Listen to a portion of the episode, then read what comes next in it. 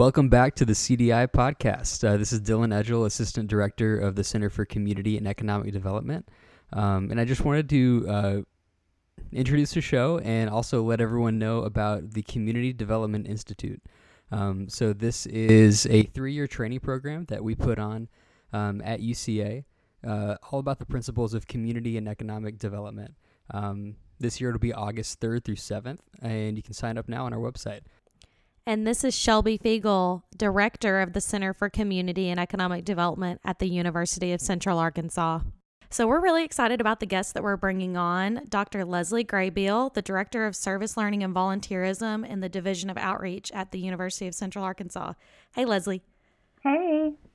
So, Leslie, today we just want to have a really informal conversation with you about, you know, who you are, what you do, um, and maybe even ask you for some tips about what you're doing to keep your time productive in this kind of crazy state that we're in nowadays. So, to get us started, let's just talk a little bit about your background, um, your educational background, kind of how you got to UCA and the position you're in today. Sure. Um, so I'm originally from Augusta, Georgia, uh, actually from Evans, Georgia, but it's Augusta. Uh, and I went to the University of Georgia uh, for English was my uh, undergraduate, and I, I did a bachelor's and a master's uh, in English. And then I got really interested in uh, education, and I did my PhD in social foundations of education, which is kind of a cool mix of sociology and philosophy and history of education uh, in the United States. Um, and so, as part of that, my dissertation focused on uh, learning more about what community organizations were doing um, to educate people in their own communities. Uh, so, I had always been really interested in uh, museums and the way that museums are sort of like this institution of knowledge in the community, and people really trust what museums have to say.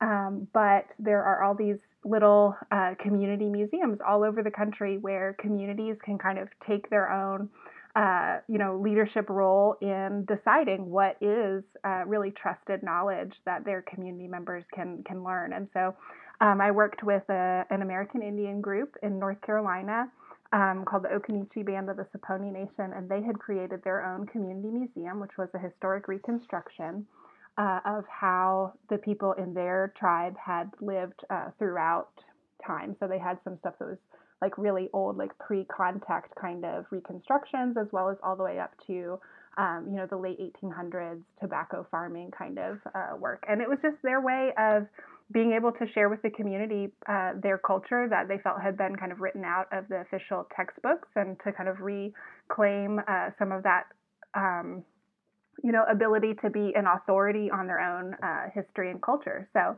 um, anyway that's kind of like boring and, and random uh, but that's my education background. And uh, as part of that i got uh, into service learning um, and learning about how higher education institutions in particular can um, get students involved in the community, um, and that the ways that students can use those community experiences to learn and practice the skills that they're learning uh, in their degree programs. So I think that is amazing. and that was a really cool intro into how you have developed over the years this passion for service learning and um, taking students at UCA and bringing them into service learning and educating them about what service learning is and why it's important. I know a big component of your job is civically engaging students and creating good citizens. Can you talk a little bit about that? Sure. Yeah. So one of the one of the things that is uh, a really cool part of my job is that I'm what's called the campus champion at UCA for our chapter of a national organization called Vote Everywhere.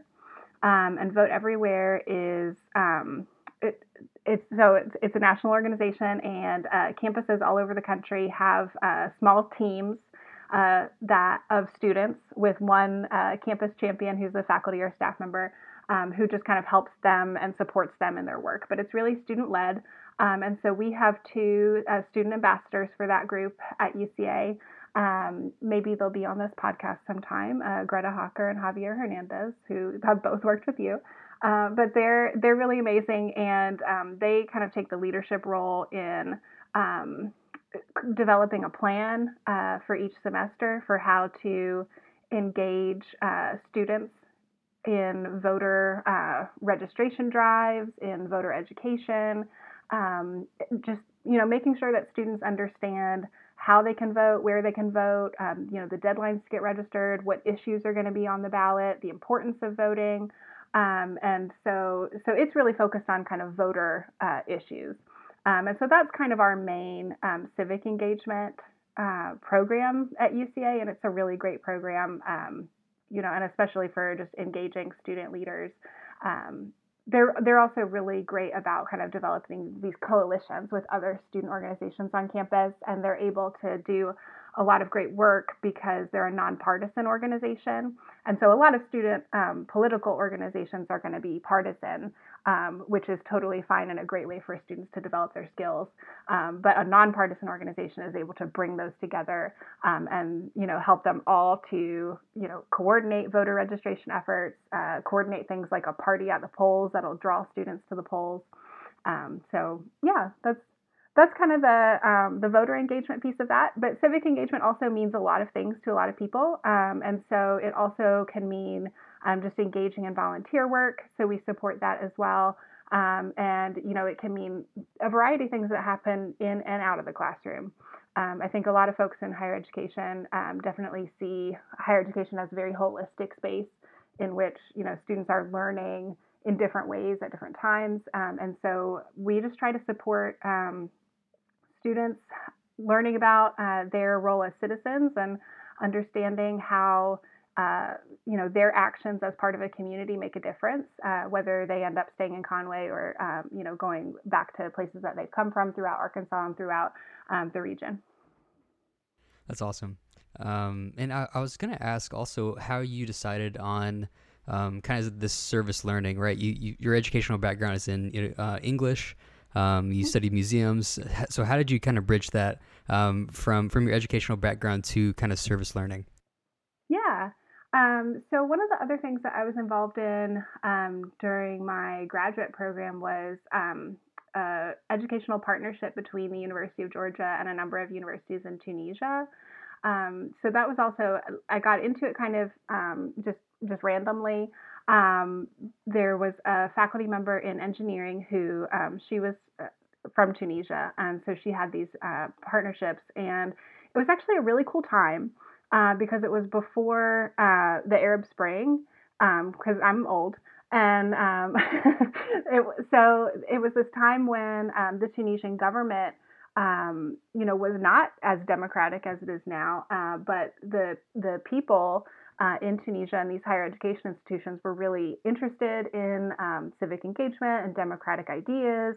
Um, and so she had um, uh, this partnership with these organizations um, that was a service learning partnership. And so um, students and faculty from the University of Georgia collaborated with students and faculty at these institutions in Tunisia on these civic education projects where they were producing art and um, uh, you know, writing and just different um, different kinds of um, media about what it means to be a citizen.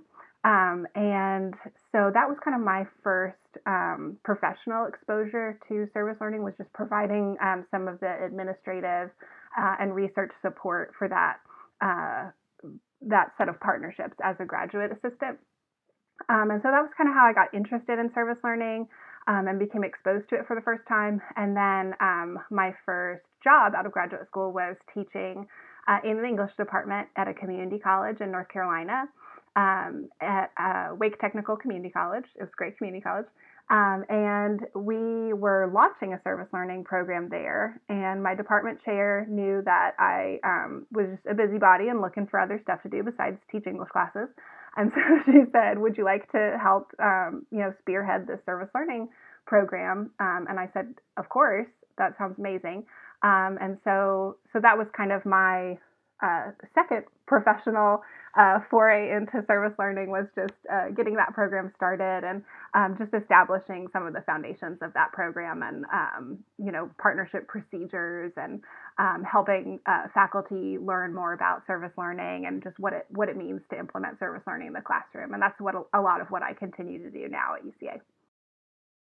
So, Leslie, I really think that what you were just talking about really ties into um, another question I have for you, which we try to take um, our, what our guests share with us and apply it to communities because we work directly with communities all across the state of Arkansas. So, what do you think is a way that community leaders can engage with students and um, engage with them in a way that benefits their community. Can you talk a little bit about that and how you would suggest community leaders or even nonprofit organizations capitalize on university resources? Yeah, that's an excellent question, and that's that's a huge part of uh, what I think about just on a day to day basis. So, um, you know, I think college students are just a really great uh, asset that communities that are you know located near a college have, um, whether it's you know university students or community college students, um, and students bring a lot of energy uh, to organizations. Um, they bring different areas of expertise. And what I hear most from the nonprofit community partners that we work with is that college students bring a different perspective um, and they bring different networks so a lot of community leaders, I'm sure, um, you know, ask themselves how they can engage like a younger demographic, um, how they can make their communities attractive to, um, you know, younger people, make them want to stay there uh, or move there. Um, and so volunteer engagement is a big part of that. Uh, college students really want to make a difference. I mean, I think a, a lot of people do. Um, and so, but college students um, you know, in my work with them, I see a lot of that um, and a lot of the ways in which college students want to, regardless of the career that they're trying to go into, um, they want to be able to do something meaningful and make a meaningful contribution um, to the world and to their communities. And so I think being able to promote volunteer opportunities, having a local network of nonprofits who are able to share those volunteer opportunities um, in a way that is visible and easy for students to access um, is really great. And, um, you know, I think just having uh, ways that college students can um, develop their own awareness of what's going on in the community, what the needs are, um, and how they can get involved um, because they can spread that awareness as well to their networks. And you know, when students get really excited about something, um, it really can you know take off. So um, I think that's kind of the, the principles that we follow um, in higher education when we're working with students is that we want to empower students as leaders um, and give them uh, kind of things that they can take ownership of. And the more ownership they're able to take, then kind of the more successful that will be.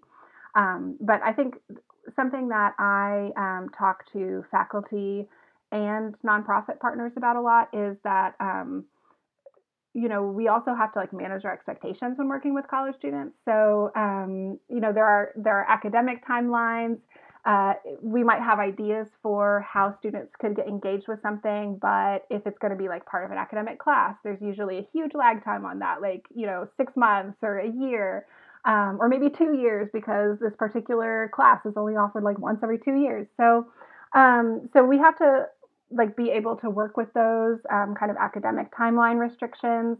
Um, and then also be aware that anytime we're engaging students um, as volunteers, especially in kind of more skilled areas, like if um, you know we want to get students involved in managing the social media of a nonprofit, or you know in uh, planning an event, uh, that those are skills that they're still developing as well. And so they may have some additional expertise that an organization doesn't currently have volunteers uh, doing. But, um, you know, to also provide some uh, ways for those students to develop uh, those skills and, and to not expect that somebody is like a professional, right? Um, so, so I think if um, communities and nonprofit organizations are willing to um, be flexible and uh, engage with students in a way that um, supports their learning um, and and and also are willing to take on an educator role themselves. They're really kind of co-educators. Um, then it's it's a great opportunity to engage with students as volunteers. That's awesome. I think that's really, really good advice, and I totally agree that you know college students have so much energy, and if you're able to kind of harness that, uh, you can get a lot done for your community. Um, so I really want to thank Leslie for coming on today. Uh, learned a lot, really enjoyed it. Yeah, thank you so much for coming on the show, Leslie. We're so glad to have hosted you today. On upcoming episodes, we are going to feature CDI graduates and participants, community partners, and community and economic development experts from across Arkansas and the Mid South. We hope you join us next week on the CDI podcast.